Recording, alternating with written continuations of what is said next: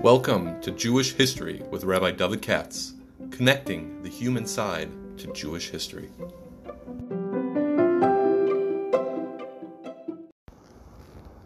For sponsorship opportunities or to support this podcast, please visit our donate page at www.support.rabbidavidkatz.com. Hi, it's Thursday afternoon, back from college. Let me, uh, I found uh, a couple of people responded positively to my appeals yesterday, I guess you'd call it. And uh, a responsive for today, although I'm all screwed up in terms in terms of um, order. So none of this matters. I um, will just present what I want to right now. This is from today's sponsor is Mrs. Redder, Honey Redder, Connie Bohm, as we know her in Baltimore. I knew her parents very, very, very well. I used to sit next to her father for many, many years in Shul. And um, this is in honor of her husband's birthday today. This is Simcha Redder's birthday today. Very nice. Okay. So uh, it's very classy to dedicate a podcast for a birthday. That's a very intellectual kind of thing. Now, I'm going to mix together a whole bunch of different things, but it doesn't matter. Since uh, the Redders are associated with Seven Mile Market, that made me start thinking about food.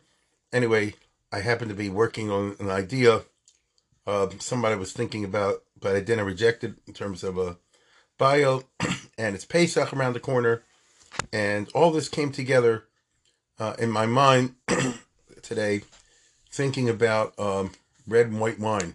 As you all know, uh, there's a traditional Pesach, you're supposed to have red wine, and at the same time, there's many who say uh, that don't use red wine uh, because it might help the guy with the Alil down. Uh, my father, Oshalom, had a good, very good sense of humor, but some things you did not joke about. I remember when I was a kid, I said, it's a red wine that looks like blood. He said, that's not funny. Because, I mean, it's like really serious.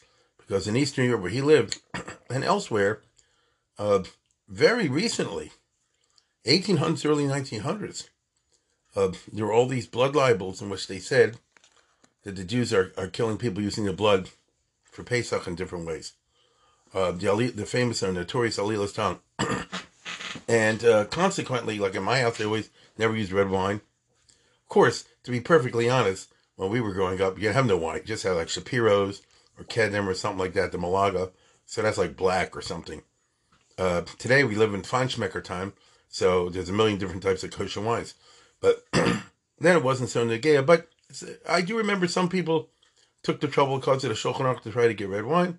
And my father never approved of that, which is, as I said before, an Eastern European sensibility. Uh, I used to think that, um, you know, blood libels is something from long ago. Uh, a number of years ago, I came across a, uh, who was it? Somebody who, who referenced the uh, correspondence between the Ema Smecha, Rabbi Teichtal, and his son. He had a son who, in the 30s, I think it was, went to Slobodka, which is most unusual.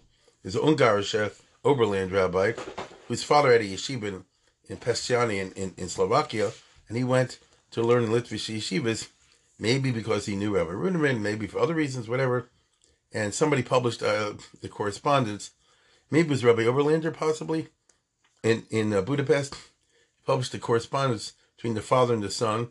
And I remember this is like in the 30s, and the son is saying something along the lines, "Oh, in this little town over here near Telz, it was recently Alil Tom. I never even heard of it. They popped up all the time, more than you would admit, and uh, this is as late as the 30s. Uh, more than we know, but the ones we know are big. Now, um, this is all based on the idea that the Jews have such kind of rituals uh, uh, how should I put it? It's an interesting kind of phenomenon, this uh, blood libel, because the guy who wrote the famous book on it was Gavin Langmuir, who's not Jewish. He was a Canadian. I forget the title of it.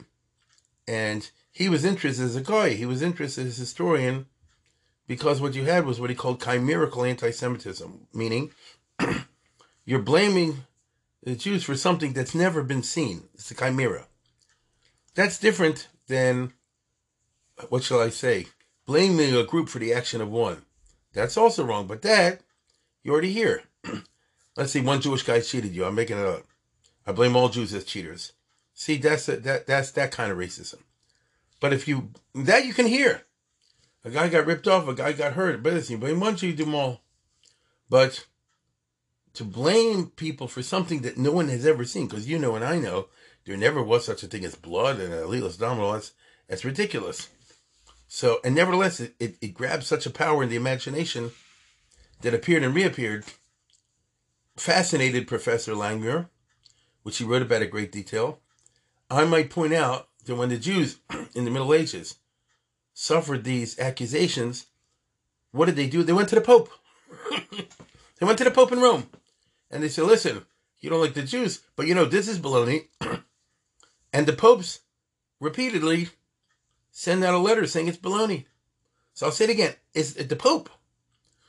Right? I think the first Pope, if I remember, in the time of, of Frederick II, the Holy Roman Emperor in the 1200s, he gathered together a collection of um, Jews who had formerly been Jewish now became Christians, Catholics, real real Catholics, and he got them together in some place. Maybe it was a castle in Italy or something. And he asked them. He said, "Is this true?" And they said, "No. Listen, Judaism is stupid. That's why we left. Judaism had a lot of disgusting things. It's a bad religion, so forth. But they don't do Dalil Dam. That they don't do. And starting with that Pope, all the others, you know, uh, backed it up. But you know something? The anti-Semitism is so much that people used to say they bribed the Pope. I, you're a Catholic, say, how can you believe that?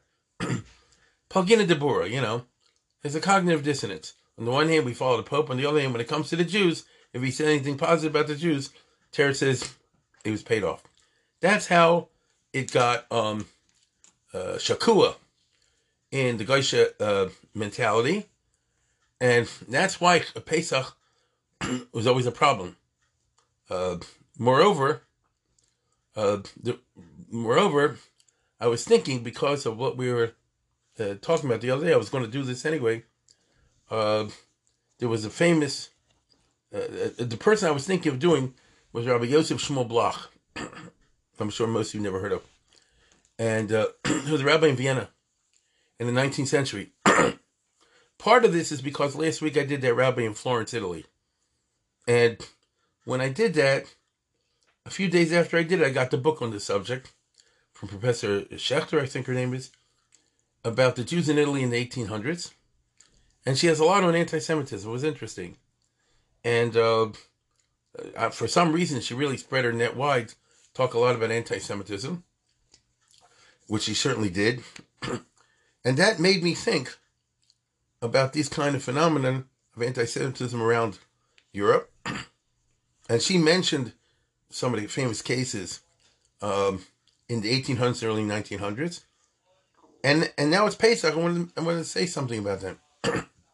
uh, the Bohm families from Hungary.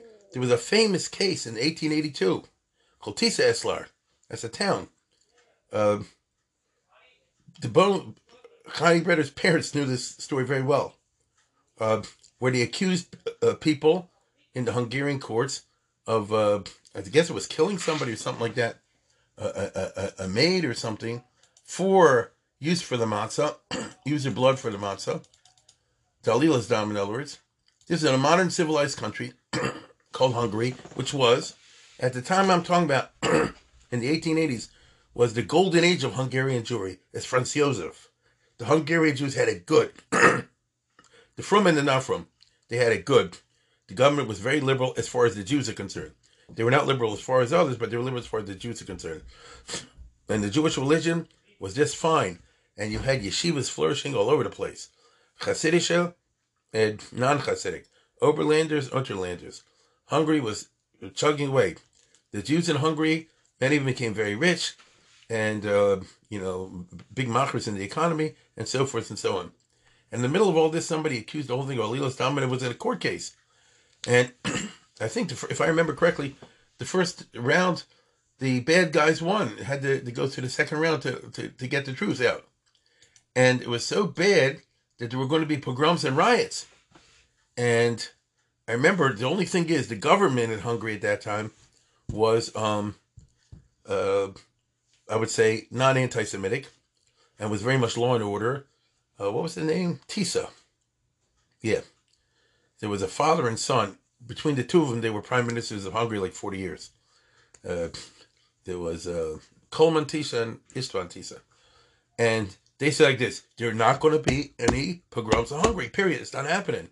And they called out the police and they called out the guard, the National Guard, and the mobs that were going to form saw that they're, they're you know, it's not going to be fun. It's only fun if you can beat up the helpless Jews. You know, not going to fight back. That's fun. If there's going to be consequences and people crack your skull too, and the cops are coming to arrest you, then it's not fun. And the, and the riots were called off. That just goes to show you something. But as late as that, you had these kinds of things going on.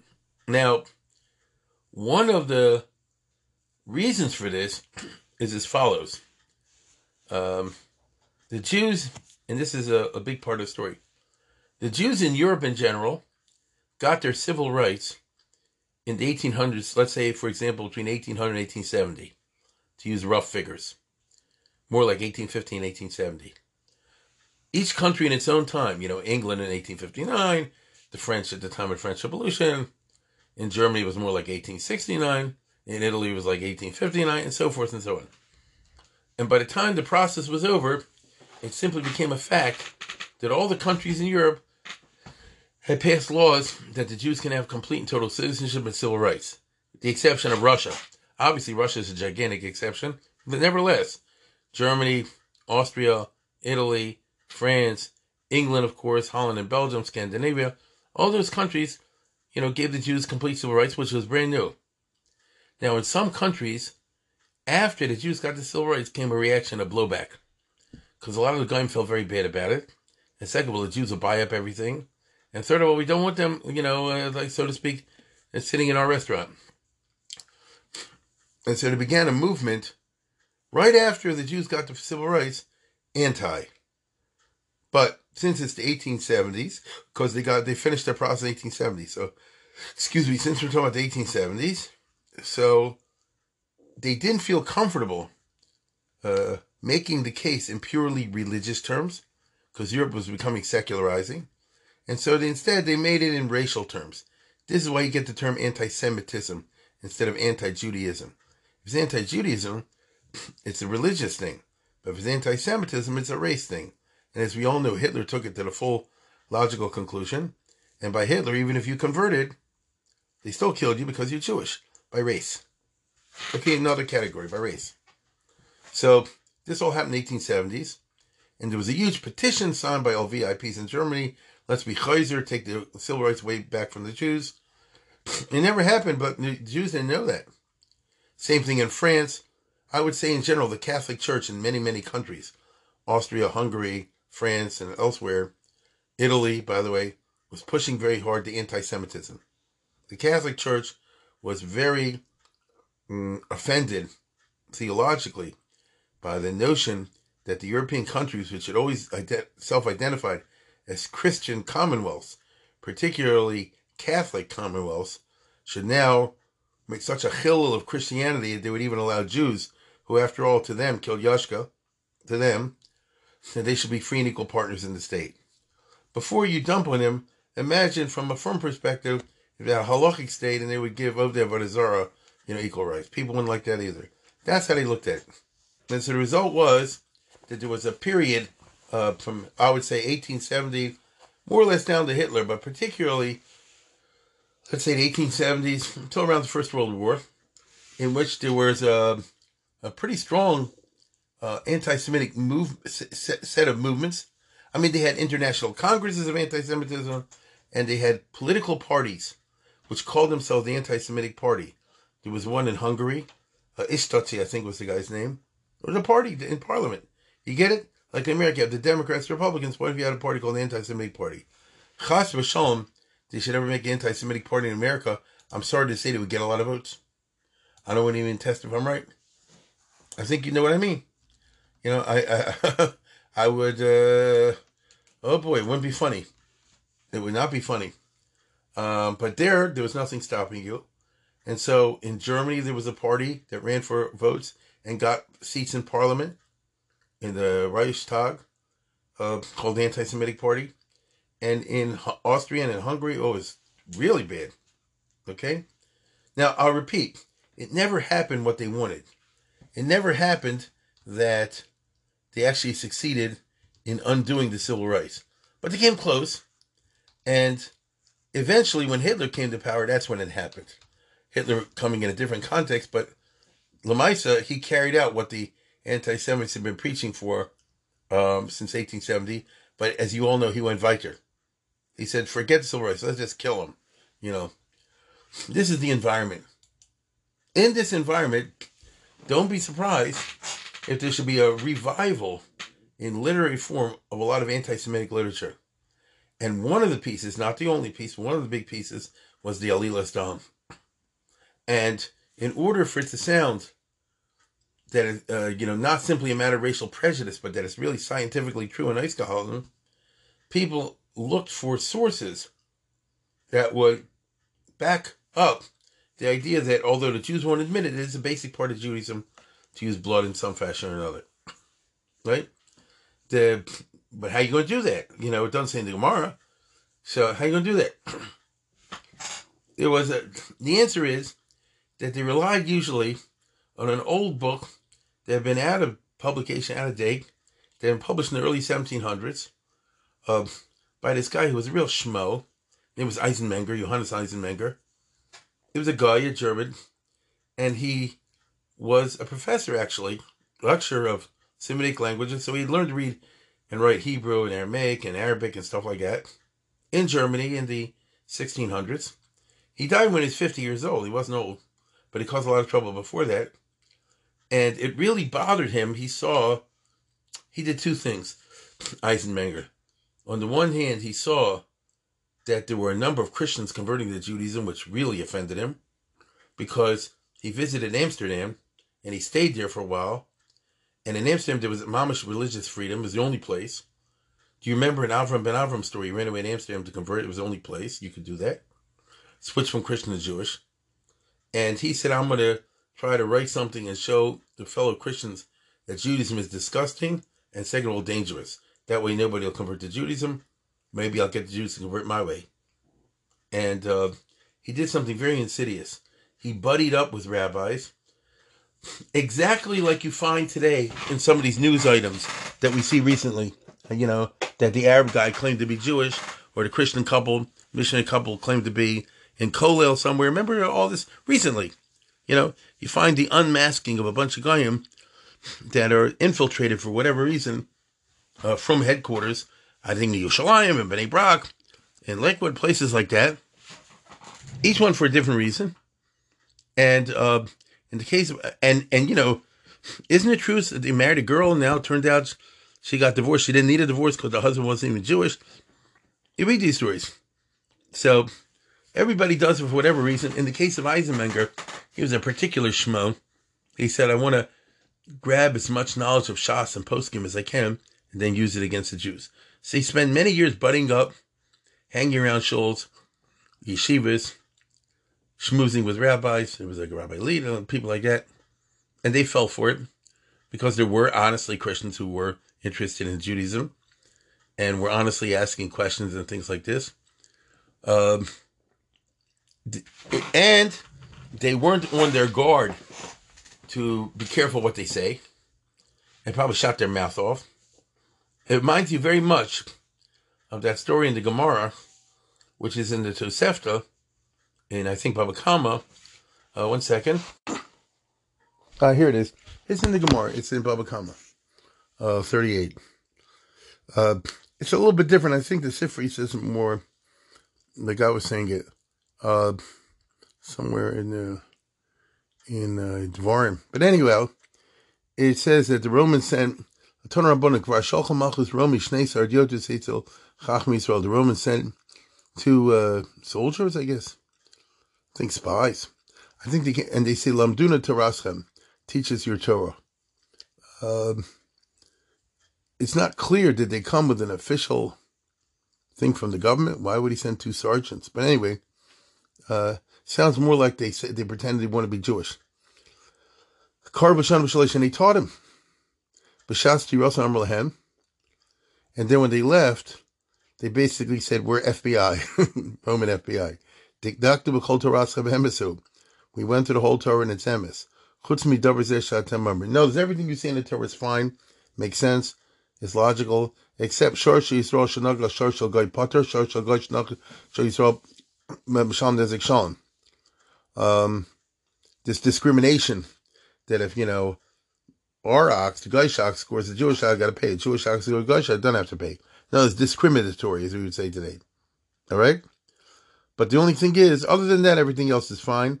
V'davers in on a modim malchus. And since it's only one out of the whole thing, so uh, we won't tell. Right? So in other words, let's put it this way. Obviously, when they taught these two guys, which I think doesn't mean they came on an official mission, but uh, Rabbi was very circumspect in what he taught him. He taught him in a way they wouldn't have a blowback. Mashain came in the time of Eisenmenger, he was hanging around uh, these kind of Jews, the kind of Jews, and they probably shot their mouths off against Christianity. And he learned up the whole Shas and everything. I'm serious.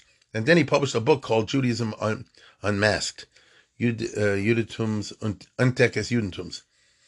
And, uh, and basically, he said, what I'm going to do is just give you what the Gemara says. Now, you'd be surprised. You'd think a guy can't learn. He has Marshals there. He has Tosos. He has everything. It's quite remarkable. Bablu Yishalmi Sifra Sifri Sifri Tosefta. It's not what you think. And he doesn't forge things. He just puts them in a certain way and make it look very bad. And he's the one who said, uh, look, when it comes to Alilas Dam, this Eisenmenger, it happened in this year, it happened in that year, it happened in that year.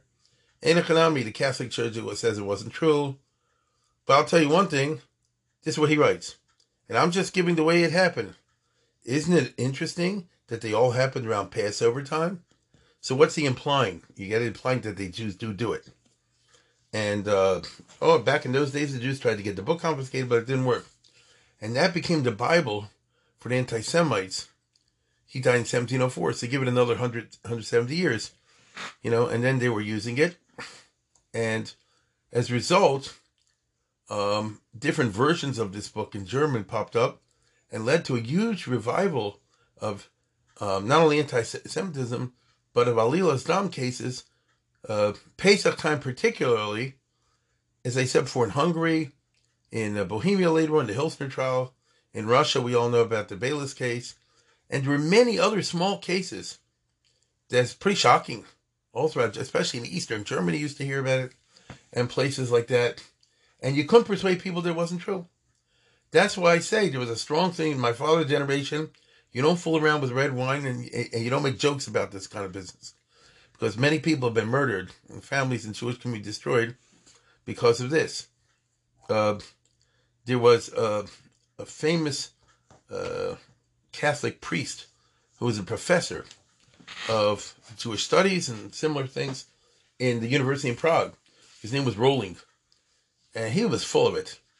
And he wrote a book called The Talmud Yudah, the Jew of the Talmud, in which he copies out of Eisenmenger, but he fudges the quotations.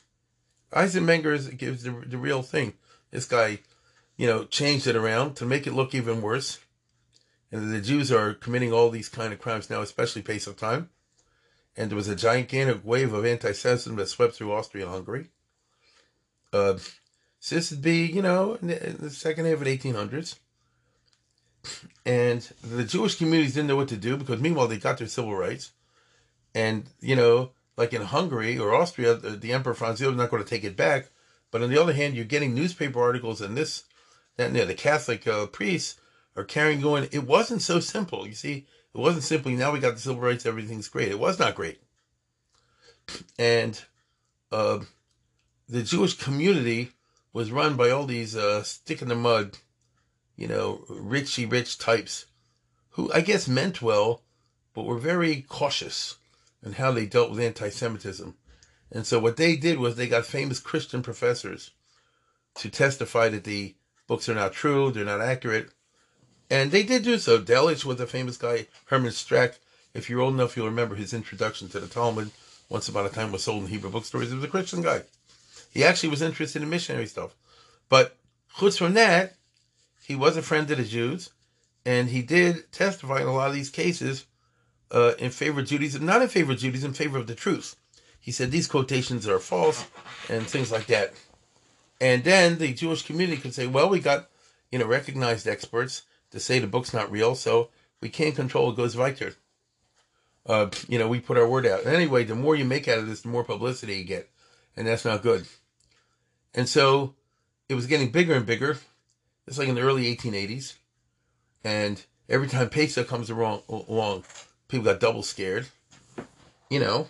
And um, it took a guy, uh, a, a, a, little rabbi, there was a guy, Yosef Shmuel Bloch, was a Galicianer from a small town.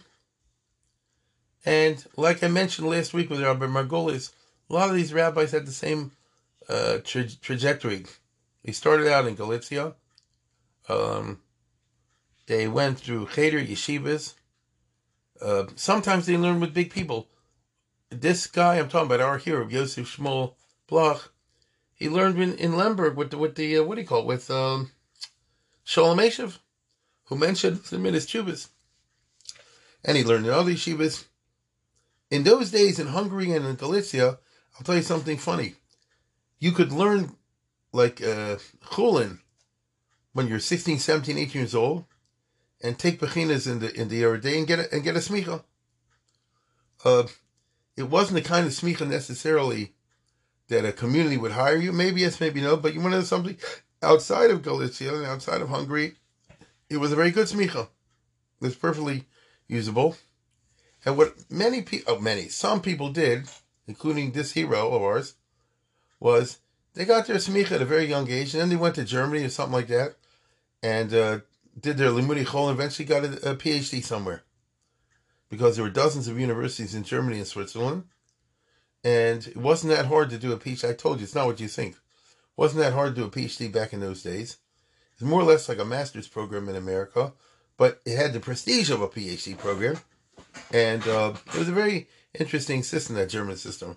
You didn't go until you're ready for graduate school, but whatever the case is, and he got his doctorate, and then he was looking for a job because you're not going to get a decent Stella in Central Europe, including Germany, Austria, Hungary, unless you have a PhD, or in the if it's a from community, it's all old boy network. You know that. No, you're not getting a Stella because you got to be related to somebody. It was old boy network. That's how it went. All the the positions in Hungary and in those places was protexia, total protexia. So if you didn't have the right connections, and this guy was just a Talmud from a poor family, and so he got a job here and there. It was a rabbi in this place, this place. He ended up having a shul, as I remember, in um, in the suburbs of Vienna. No, there's not a rich congregation or anything like that, and not in Vienna. There was no such thing as an Orthodox Gemeinde. It was all by law. It all was part of one thing. So the super Frumies were in the Schiff shul. This guy was not. He has no shul.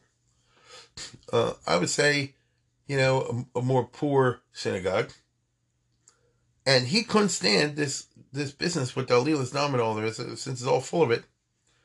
And he published, he got all the Jews angry at him. I'll say again, he got the Jews angry at him because he published a public thing in the paper saying this Professor Rohling, who's writing these bad translations and uh, what's the right word? Deliberate falsifications uh, against Judaism and the Talmud, I and you're a professor too. I say that you're a public phony and a liar. You can't even read one line in Hebrew. You're totally full of it. And as a matter of fact, you belong in jail because you testified sometimes in court on the basis of your being an expert in these matters, and you weren't. So you're a liar. No, this is a perjury. So not only you shouldn't be a professor in the university, you should be in jail. Now this is strong language for a Jew to use way back then, especially against a guy who was considered very choshev and a big uh, bucky in Jewish matters, and he was a Catholic priest. He's professor at the University of Prague. Uh, when he published his book against Judaism, the Catholic Church gave out forty thousand copies for free. You understand? you know, and had all these quotes from the Talmud and from the Midrash. It sounds like he knows what he's talking about. Here's a guy publicly saying, You're full of it, mamish. And, and I dare you to challenge me in court. Basically, he insulted him so heavily that the guy has to, if he wants to keep his name, he has to sue, sue for libel. I welcome the fact you sue for libel. The Jewish community was freaking out. Who asked you? Who made you the representative of the Jews? Now you're going to make the anti-Semitism worse. It's going to be a churban, and you know you're a loose cannon. You didn't follow the Federation and all the rest of it. And he said, "You're all full of it. This guy is making ash and from all of us, and you're letting it go." And so you had a fight, like we have from time to time, between those who say we should give an activist kind of response to the anti-Semitic stuff, versus those who say it's smarter to work behind the scenes and you know shot still and so on and so. And anyway, the government is on our side, and so on and so forth. And uh, this Rohling, the guy he accused of being a phony, uh, had to sue because otherwise the university would say he called you a liar. Why don't you do something about it? And uh, he got himself a very hush of a lawyer. So the Jewish community double freaked out because he got a good lawyer. So Balkarchim and they had to hire Rabbi Bloch, a very good lawyer, two goyim. You know, they got a guy Patai, the Jews got a guy Kopp. Big, you know, top of the line. Let's put it this way: both of them got a hefty fee, and then it became a lawyer thing. No, there's two highly professional lawyers, and what the Jewish guy's lawyer did was he said, "Okay, let's do our due diligence, get all the uh, translations that that the uh, guy has in the book. Let's take them in front of big experts." Uh, see where, where the forgeries are, where where the uh, twistings are, the bad translations, all the rest of it, and uh, and then we'll go to court. And that's what he did. He hired a whole bunch of people, experts, Goyim, of course, has to be Goyim, who can read Hebrew and know the Talmud and this and that and the other. And they collected all the areas where he changed words, or he mistranslated on purpose, or he put in, you know, in such a way, put a comma in the wrong place to make it seem this. What's the right word to to misrepresent? and so forth, and uh, went through the legal process. He said, you know, get the court should get what they call uh, uh, professional experts, sworn experts, and the court should ascertain, you know, whether there's anything like this. And uh, each side went at it, and the Jews meanwhile were freaking majorly. And this rabbi, he wasn't scared of nobody. He said, "I can't wait."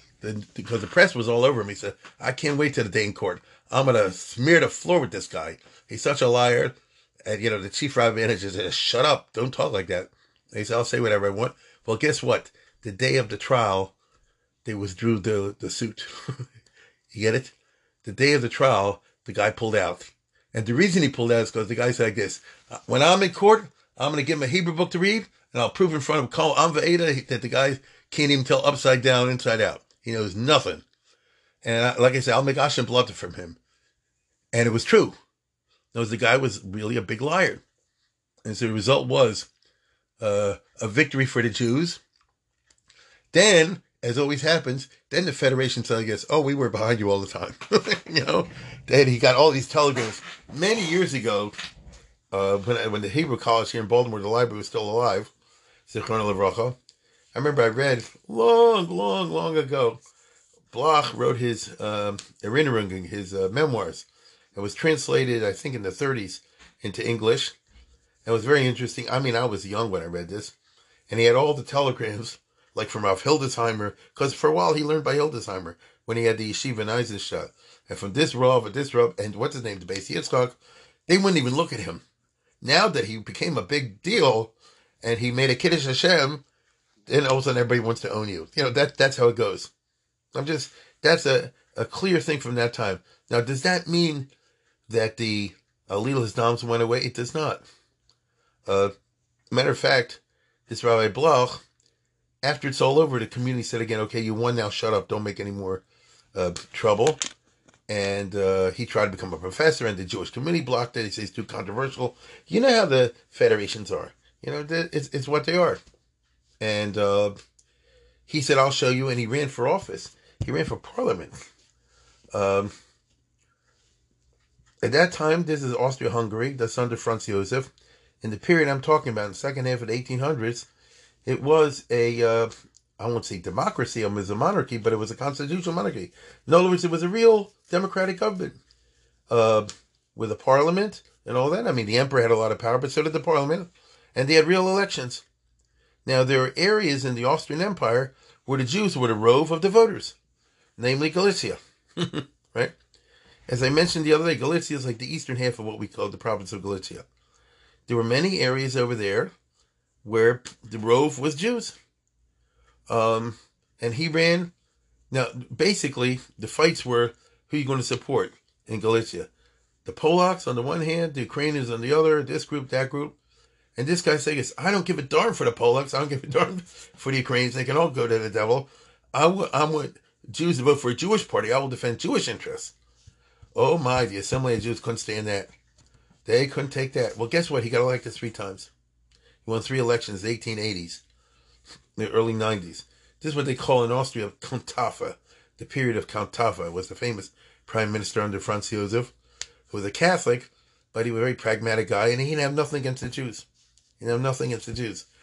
And from the parliament, you know, you can't get, what's the right word? You can't get sued as for libel. Uh, but that works two ways. So our hero can make all the speeches and everything like this. And uh, anytime somebody made a um, a public newspaper article or a book uh, of Dalila's Dam, he sued him in court. And I don't remember all the details. You can look it up if you're interested. It is an interesting story. I'm not doing justice to it. Uh, if you're interested, I remember Professor Wistrich, I think that's who it was, in Hebrew University wrote a book called The Jews in Time of france. Franz Joseph something like that. Jews in Vienna time Franz Joseph. He had a whole chapter on Bloch. He did a nice job. Or if you want to, you can probably find online somewhere the uh, Joseph Bloch, the uh, uh, the uh, memoirs. And I remember there, was a whole Canunia one, and there was a fake thing, and, and he exposed it in court. He sued him, he exposed it in court, and the liars went to jail. You know, the guys who said who made up this stuff about Dalila's down, I forget exactly the details. The guys in the Gallish court, Austrian court, were found perjury and all that, and they went to jail. So uh, he was something else. And then he started a newspaper, Österreichische Wochenschrift, which was like, I would say, something along the lines of the Jewish press, except it wasn't a from paper. It was just a Jewish paper to defend Jewish honor against all these, because the every Pesach was the more elitist down, and every other Yontif, they, you know, the, the more anti-Semitism, because uh, a free press can go both ways. It you, free press means the Jews can say whatever they want. Free press also means the anti-Semites can say whatever they want. As you and I are learning now with that doggone internet, because it's not controlled the internet. Anybody can say whatever they want. And you can find the most unbelievable anti-Semitic junk on the internet that, you know, make your hair stand on end because it's like, there's no, there's no, uh, what am I talking about? There's no control. So you can have the big Nazis and everything else, and uh, nobody's stopping you. maybe now with the political correct, they stop a little bit. But I can tell you right now, if I would say something against the Muslims, it'll be cut off from the internet. If I say something against the Jews, it will not be cut off from the internet. I have experience with this. You understand? So um, there's a lot of PC. I, the internet is really, uh, you know, Google and all from Jews. Doesn't matter. You know, they're self-hating Jews. What can you do? It's it's a, it's a shame. That's how it is. So this is the environment of the red wine and the white wine. You know, in in, in my time in, in the previous century, the previous century. Um, and there was, by the way, an Alilas Dam in America. I don't know if you know that or not. In uh, someplace in Mineola, wherever in New York State, in 1920s, a kid was missing, and they immediately went to the rabbi. I kid you not. Uh, Mesola, Mineola, I forget where it was. Uh, just Google blood libel in New York State, 1920s, and you'll find it. And uh, they said right away, said, well, you know, where's the, where's the missing kid? And the rabbi said, what the heck are you talking about? It was a reform rabbi too. So he's like really freaked out. In the end, they found the kid. But, you know, he wasn't missing. He was just it wasn't there. They found him. Uh, so this is the kind of business in which people labor. Now the trouble is, like I said before, Jews shoot their mouth off and say dumb things. In the case of Eisenmenger, if he wouldn't have learned three quarters of what he learned if he didn't hang around Jews in Amsterdam and Poland who said Yashka this and the guy am that and so on and so forth. It had no, no, no sense. They knew that he's a guy converting to Judaism. In other words, that's what they believed. But like Yisro, the Rashi about Yisro, you know, you don't, Armo, whatever the language is, you don't say things like that. You understand? You don't insult people's relatives like that. eh, But you know, Jews are stupid. Then what can you do? Jews are stupid, and they shoot their mouth off. And I might keep, you know, uh, uh, might have common sense, but I'm a hostage to the next guy or the next girl who doesn't have any common sense. In the 19th century, the other big deal besides the Islam was what he called the Protocols of Zion. You know, the Jews run the world and control everything. One of the main places they got that was from a Jew, from Disraeli. Benjamin Disraeli was the Prime Minister of England. Uh, was born Jewish. His father had a fight with the shul, and so the father had the children converted to Christianity at his bar mitzvah as a bar mitzvah present. Okay, can you imagine what it's like for a kid for a time of bar mitzvah? Until then, he's Jewish, had a Jewish education, and now he flipped, and now he's a Christian. Tell me what that does in terms of your self identity. And the father didn't convert, by the way. So you're living at home with a Jewish father and Jewish mother, but you yourself are Christian. It's it's it's a screwball situation. And Disraeli grew up, you know, screwed up in terms of his identity. Deep down, he had a Jewish pride, but was also uh, twisted by his conversion to Christianity. That you know he couldn't express in a normal way, and he expressed it in weird ways. So he wrote, used to write a lot of novels, uh, but because he was not Jewish legally, he was a Christian legally. That's why he could run for office and eventually become prime minister of England. And you know, and he must have been a genius to overcome all the obstacles in the time of the 1800s in a country like England where they didn't like Jews. I mean, they were better than elsewhere, but they wouldn't give a Jew to be public office. Now's not the time to go through the career of Disraeli. But um, and and I'll say it again, England was pretty good compared to the others. Matter of fact, one of the most matter of fact, one of the most famous blood libels was Damascus, 1840. It was Montefiore. I think I did a podcast on Montefiore. You, you listen to that, where they accused the Jews in Damascus of killing a Christian priest, uh, a Frenchman, for using the blood. And you couldn't persuade it wasn't true. And the Ganzeveld believed it. That's why we didn't cross. The news, the French said it really happened. You hear what I said? The French ambassador, they said the Jews really killed him for Alilas Dam. Uh, and in France, the government said we believe it. I, I just want you to understand. Suppose, God forbid, we came in the news and President of the United States said like this. You know, we found out the Alilas Dam was really true. Holy Toledo! You know, I mean, good grief. And when the France said it, everybody said it. Uh, the, the German states believed in it. And I mean, can you imagine what it's like to be a Jew at that time? And in England, the British ambassador uh, or consul in in in, in uh, Damascus believed it. It's like crazy. The only guy who kept his head when everybody else was falling for this stuff was uh, the foreign minister Lord Palmerston, very famous guy in British history. Lord Palmerston. He was a wild and crazy guy, and I wouldn't tell you to go imitate his love life, but he was a friend of the Jews. And he said, this story's a lie from top to bottom. And the fact that the French and the Germans believe it doesn't mean nothing. They're all stupid. You know, everybody knows that all the Europeans except English are stupid. This is a famous thing the king of the king of France said once to Palmerston, Louis Philippe, if I were not a Frenchman, I would want to be an Englishman. And Palmerston said, if I were not an Englishman, I would want to be an Englishman. you know, he had no time for the foreigners. So the fact that they believed Ellie was dumb, you know, was the opposite. And when the British, I remember when the British ambassador, the consul said he believes it, he fired him. You know what I'm saying? He fired him. And he saw it through to the end. He sent Montefiore and all over there to prove that it was false. So England wasn't so bad. But still, they didn't want somebody like a, a somebody born Jewish to rise to be prime minister, and Disraeli did it anyway. I mean, his wife was a Goyish, and he was a Christian, and all the rest of it. But deep down, it's now it's not time to go into it. Deep down, Disraeli had uh, Jewish. What's the right word? Um, Pinteliyid. He did. It never came out. He wanted to make a Jewish state in Israel. I'll tell you the truth. It's uh, not so well known. He let his guard down once they told Lord Derby, "Oh, we could bring in like a Zionist movement. That could buy up the land, and this, that, the other." You know, but then he then he uh, shut up.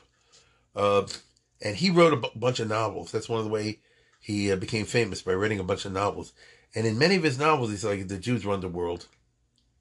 the Jews control the world because he was friends with Rothschild. And he figured like they run the world, and that gave ammunition in Germany, other places, to the anti-Semites, the Protocols of Zion. I mean, it's from a novel by Disraeli. He made it up, but they ran with the ball. Read Hitler. You'll see. Hitler says one Jew. I admire. He told the truth. That was Lord Beaconsfield, Disraeli. So we suffer from idiots. If you're Jewish, you suffer from idiots. The guys that talked to Eisenmenger caused the felt of trouble, and the guys that you know talk to the you know the Disraeli types cause cause a lot of trouble. And it's not them who pay the price; it's the poor yid in a village in Hungary or in Poland, where if he buys red wine and Pesach, next thing you know, gets his head split in. Uh, it's, it's it's a crazy time in the world uh, we're living in, and uh, we haven't seen the end of it because the anti-Semitism is popping up all the time. A few years ago, not that you need to remember this, the foreign minister of Syria said the Jews use blood in making the Hamantash. So he obviously got it wrong, you know, in the pipeline. You get it? He got it wrong, wrong in the pipeline. Uh, and nobody said anything to, oh, how dare you say this? I didn't see America protest or anything. This is under Obama, I remember. I didn't see anybody protest. I didn't see anybody make a big deal. Uh, because deep down, there's a lot of this kind of feeling. It, it, it's it's mamish crazy. So these are the thoughts that come to mind when we organize ourselves for Pesach. And um, this Rabbi Bloch, by the way, was there for many, many years. He died in the 1920s.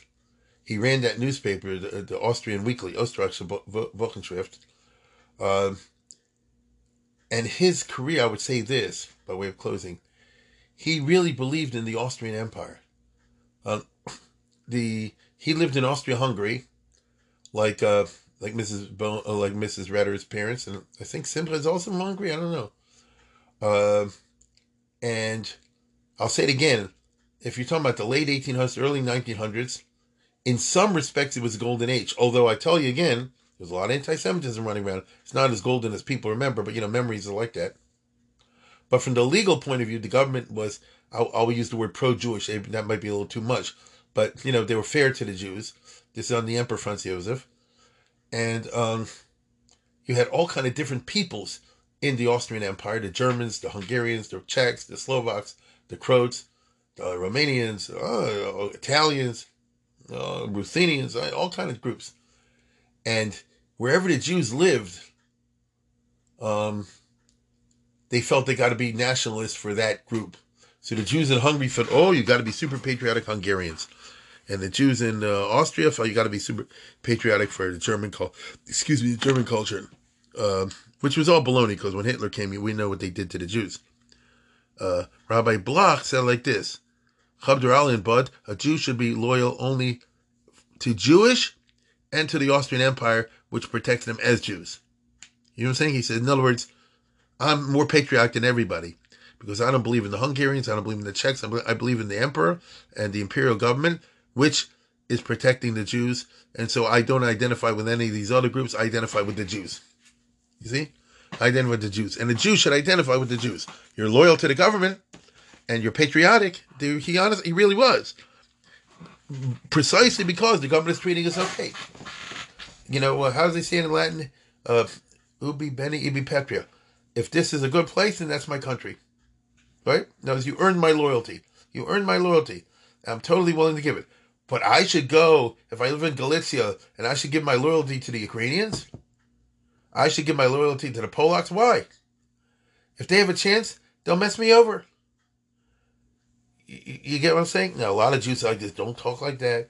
You give them ammunition. Oh, so you see the fact I'm giving ammunition shows who they really are. So why are you faking yourself out faking yourself out.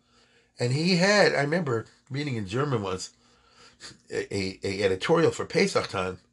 I wish I would remember where it was. Uh, it's probably online somewhere. They have all this stuff now online. Uh, where he says, "What do we learn from Pesach? Is he sees Mitzrayim. One we see of the of the Mitzrayim, he sees Mitzrayim, not the Mitzrayim. The Jew, it's a Jewish holiday for the Jewish people, and as the Maharal said, you know, Kol Ora lo Yochalbo, Kol Ben Nechor lo Yochalbo. What's the reason for that? It's our own thing. And on Pesach, of all times, we should celebrate our own thing. Doesn't mean you're against anybody else. You're not hurting anybody else. You're not out to, to harm anyone else. But Pesach happened to Klal Yisrael, it didn't happen to somebody else. As I point out many times, there wasn't a liberation of all the slaves in Egypt. There was a liberation of one group. That's why, who is it? The, the Erev Rav got out. When they got out, they said, listen, the door's open for five minutes. The Jews are getting out. I'm getting on the boat. you know, I'm getting on the boat and getting the heck out of here with the Jews. Then they cause all the trouble and it goes up. But I'm saying I don't blame them for wanting to get out because then once it's over and the Jews leave, the Egyptians say it's back to slavery and everybody go back to the salt mines. The Jews are out, but everybody else back to the salt mines. Why should somebody want to stay in salt mines? You know, in Israel, they have X number of people, and I don't blame them, uh, that when they airlifted the Ethiopian Jews in the, uh, you know, late 80s, early 90s, some Goyim, you know, sneaked on board because they like this. I want to get the heck out of Ethiopia. It's a civil war going on. Uh, a is shechting B, B is shechting A. Outside of Shabbat Shabbat ahead, Kavaros Lahazik with Dark Lahazik, everybody's getting killed. I'd rather go to a country like Israel where there's no war. Not inside the country. Moreover, the electricity works, the, the toilet works, everything works. You know, uh, I, I want to do this. And I just saw in the paper the other day, maybe yesterday, and maybe today or the day before, where it said something along the lines, it's it now it's a plus to to be Jewish. You know, so if you have something along the lines, if you have Jewish blood, meaning if it's Jewish, then then that's what everybody in in um, Ukraine wants to have now. They want to claim they're Jewish, they can get out of there. I understand why nobody wants to be in a in a war zone, but it's kind of funny. Ordinarily, they'd say "damn Jew," and anybody who's Jewish is this, that, and the other. And uh, now all of a sudden, everybody says "Ich bin Agid." That's that was Erev You get it? I repeat, I understand why they did it, but that doesn't mean that you have to honor what they're saying. And so we have a whole bunch of questions of identity and uh, ceremonies and customs associated with Pesach, uh, some of which have to do, as I said before, with the fact that uh, Pesach is, is, is a is a private holiday.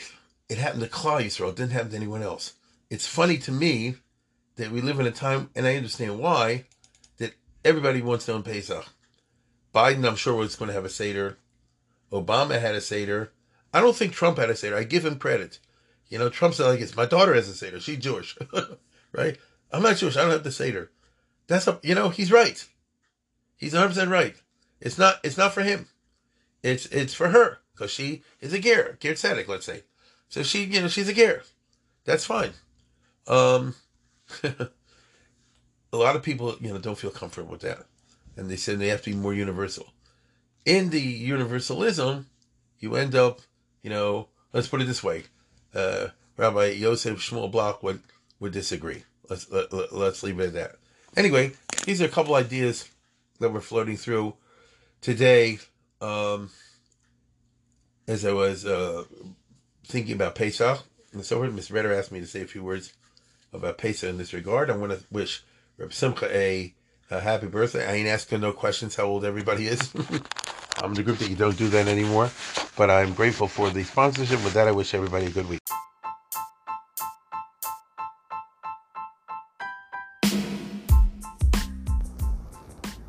For sponsorship opportunities or to support this podcast, please visit our donate page at www.support.rabbidavidkatz.com.